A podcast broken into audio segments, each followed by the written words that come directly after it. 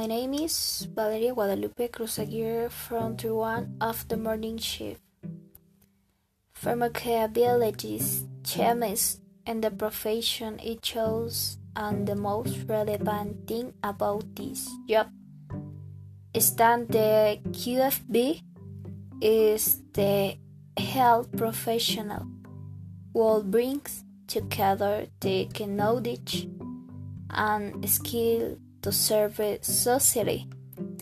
In the services that prevent and diagnose diseases like a QFB it is a specialist in the dosing evaluation selection and regulation of medicines as well as the conservation of the environment and the use of natural resources.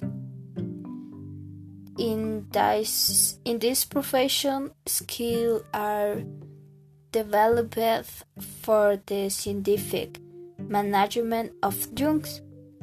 Clinical analysis are also carried out as well as the development of the drugs. This profession is la my liking since it uses the hinges scientific technology to produce and create pharmaceutical products where they are medicines or even food.